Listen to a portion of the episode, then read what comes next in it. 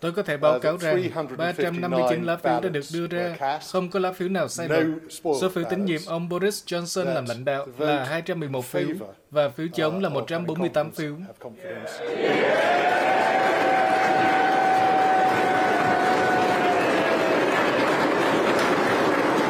Một trang báo tay dành cho Thủ tướng Anh Boris Johnson. Vì rõ ràng là ông đã sống sót sau một cuộc nổi loạn lớn, chống lại sự lãnh đạo của mình khi giành được phiếu tín nhiệm từ những dân biểu đồng cấp bảo thủ của mình. Trong số 359 nghị sĩ thuộc đảng bảo thủ đã tham gia vào cuộc bỏ phiếu này, 211 người ủng hộ ông Johnson. Có nghĩa là 148 người đã bỏ phiếu chống lại ông. Không phải là đa số, nhưng không nghi ngờ gì cả. Đây là một con số đáng kể. Cuộc nổi dậy thể hiện sự chia rẽ sâu sắc của phe bảo thủ. Chưa đầy 3 năm sau khi ông Johnston lãnh đạo giành chiến thắng trong cuộc bầu cử lớn nhất trong nhiều thập kỷ, một cái bóng không thể phủ nhận đã phủ lên tương lai của ông với tư cách là thủ tướng. Vai trò lãnh đạo của ông bị suy yếu không thể phục hồi sau một loạt các vụ bê bối. My friends, good morning everybody, my friends. Well, we did it. We did it. Cái đồng viện của tôi, chào buổi sáng, chúng ta đã làm được, chúng ta đã lật ngược nó, chúng ta phá vỡ bế tắc, chúng ta kết thúc bế tắc, chúng ta phá vỡ rào cản. Và trong vinh quang này, trong khoảnh khắc trước bữa sáng này, trước khi bình minh ló dạng, và một ngày mới và một chính phủ mới, tất nhiên tôi muốn chúc mừng tất cả những ai tham gia vào việc bảo vệ đảng bảo thủ lớn nhất kể từ những năm 1980. Sự bùng nổ mà ông Johnson đã thể hiện vào buổi sáng chiến thắng trong cuộc bầu cử năm 1000. Trong cuộc bầu cử năm 2019 của ông, với đa số 80 ghế trong quốc hội, thành tích lớn nhất mà một nhà lãnh đạo của đảng bảo thủ giành được kể từ thời của Margaret Thatcher vào năm 1987. Nhiều người dự đoán một thập kỷ thoải mái ở số 10 phố Downing sẽ diễn ra với ông Johnson, người có số phiếu đáng tin cậy nhất trong chính trường Anh. Tuy nhiên ngày hôm nay thì quyền lực của Thủ tướng Johnson đã bị suy yếu nghiêm trọng với nhiều người trong đảng của ông như Sir Roger Gale đã kêu gọi ông từ chức. Thật không may, vấn đề không thể được giải quyết như vậy. Một phần ba, hơn một phần ba đảng viên quốc hội bày tỏ sự bất tín nhiệm đối với Thủ tướng Chính phủ. Một Thủ tướng có lòng danh dự sẽ xem xét các số liệu, chấp nhận thực tế rằng ông ta đã mất đi sự ủng hộ với một tỷ lệ đáng kể trong đảng của mình và xem xét lại vị trí của mình. Tỷ lệ chiến thắng của ông Johnson ít hơn so với người tiền nhiệm là bà Theresa May, được bảo đảm trong một cuộc bỏ phiếu tương tự vào tháng 12 năm 2018. Bà đã bị buộc phải từ chức 6 tháng sau đó vì bế tắc Brexit. Tôi sẽ sớm rời bỏ công việc và vinh dự mà trong đời tôi được nắm giữ, nữ thủ tướng thứ hai, nhưng chắc chắn không phải là cuối cùng. Tôi quyết định như vậy mà không có ác ý, với lòng biết ơn to lớn và sâu sắc vì đã có cơ hội phục vụ đất nước mà tôi yêu quý.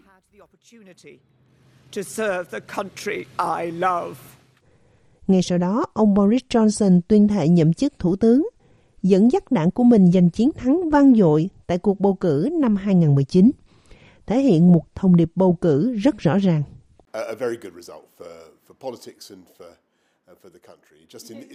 Hãy hoàn thành Brexit và mang đất nước này lại với nhau. Cảm ơn quý vị rất nhiều. Vào thứ hai, các nghị sĩ sẽ đến Westminster để thành lập quốc hội mới và sẽ có một nhiệm vụ áp đảo tại cuộc bầu cử này để hoàn thành Brexit và chúng tôi sẽ tôn trọng nhiệm vụ đó. Và ông Boris Johnson đã hoàn thành nó, đạt được lời hứa trong vòng vài tháng. Trong một thỏa thuận bị chỉ trích nặng nề mà các nhà phân tích cho rằng khiến chủ quyền của Anh bị tổn thương và làm suy yếu vị thế kinh tế của Anh quốc. Ngoài việc Brexit được thực hiện, dường như không có tư tưởng rõ ràng cho đường hướng lãnh đạo của ông Boris Johnson, ngoài ảnh hưởng của các vụ bê bối. Tân trang lại căn hộ của ông ở Downing Street tốn kém, được một nhà tài trợ của đảng Tory mối thù công khai với cựu cố vấn trưởng của ông là Dominic Cummings. Tất nhiên sau đó là bê bối trong đại dịch COVID-19. Ông đã bị chỉ trích nặng nề vì phản ứng của mình là chậm chạp và mờ nhạt. Hơn 179.000 sinh mạng đã mất vì COVID-19 kể từ khi đại dịch bắt đầu vào năm 2020. Tôi nhắc lại, không ai hối hận về những hành động này hơn tôi, nhưng chúng ta phải hành động kiên quyết ngay bây giờ. Chính trong những ngày đen tối nhất của đại dịch, những hạt giống của những rắc rối hiện tại của Thủ tướng đã được gieo hạt. Trong khi phần còn lại của đất nước đang phải chịu đựng những vụ phong tỏa khó khăn và bức bối, Thủ tướng cùng các trợ lý hàng đầu của ông đã tham gia cuộc tụ họp tại Downing Street, vi phạm các giới hạn phong tỏa mà chính họ đặt ra. Các báo cáo đầu tiên về cái mà sau này được gọi là Partygate xuất hiện vào cuối tháng 11 năm ngoái. Một cuộc điều tra sau đó của cảnh sát đã đưa ông Johnson trở thành thủ tướng Anh đầu tiên bị phạt vì vi phạm pháp luật. Firstly, I want to say sorry. And I'm sorry Trước tiên, tôi muốn nói lời xin lỗi vì những điều chúng tôi đơn giản là chưa làm đúng và xin lỗi về cách xử lý vấn đề này. Việc nói rằng điều này hay điều kia nằm trong các quy định thì chẳng có ích gì khi mọi người đang làm việc chăm chỉ. Đại dịch này là một sự khó khăn cho tất cả mọi người. Chúng ta đều yêu cầu mọi người trên khắp đất nước này thực hiện những hy sinh phi thường nhất, không được gặp người thân, không được gặp người thân trước khi chết.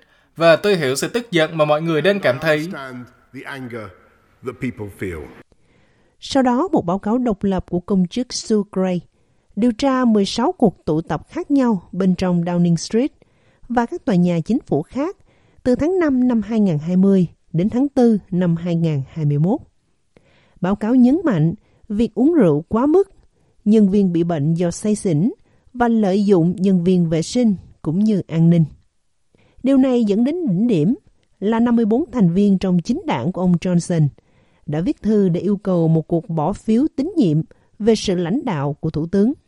Mới đây, Thủ tướng đã phải đối mặt với giới truyền thông để trả lời về điều mà ông gọi là một kết quả tốt. Tôi nghĩ rằng đây là một kết quả rất tốt cho chính trị và đất nước.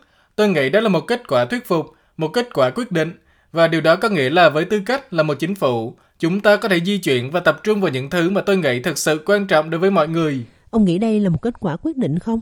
Bà Theresa May đã làm tốt hơn ông và các đồng nghiệp của bà muốn bà từ bỏ chức vụ của mình. Điều này khác biệt như thế nào chứ? Ông có thể tiếp tục không? Chẳng hạn, tôi đã nhận được nhiệm vụ lớn hơn nhiều từ các đồng nghiệp trong nghị viện của mình so với năm 2019 và tôi biết ơn các đồng nghiệp. Tôi biết ơn vì sự hỗ trợ mà họ đã dành cho tôi. Tuy nhiên, những người dèm pha như Roger Gale tin rằng Boris Johnson đã cố gắng trì hoãn điều không thể tránh khỏi. Tôi sẽ rất ngạc nhiên nếu vị thủ tướng này vẫn ở số 10 Downing Street vào cuối mùa thu. Có những vấn đề nghiêm trọng đang xảy ra. Sắp tới có các cuộc bầu cử phụ. Còn sau mùa hè, báo cáo của Ủy ban đặc quyền, um, có những vấn đề rất nghiêm trọng khác phải được giải quyết bởi bất kỳ ai ở số 10 Downing Street. Tôi nghĩ thông điệp được phe bảo thủ gửi đi tối nay, thành thật mà nói, lớn hơn nhiều so với tôi mong đợi và thực sự rất đáng nói.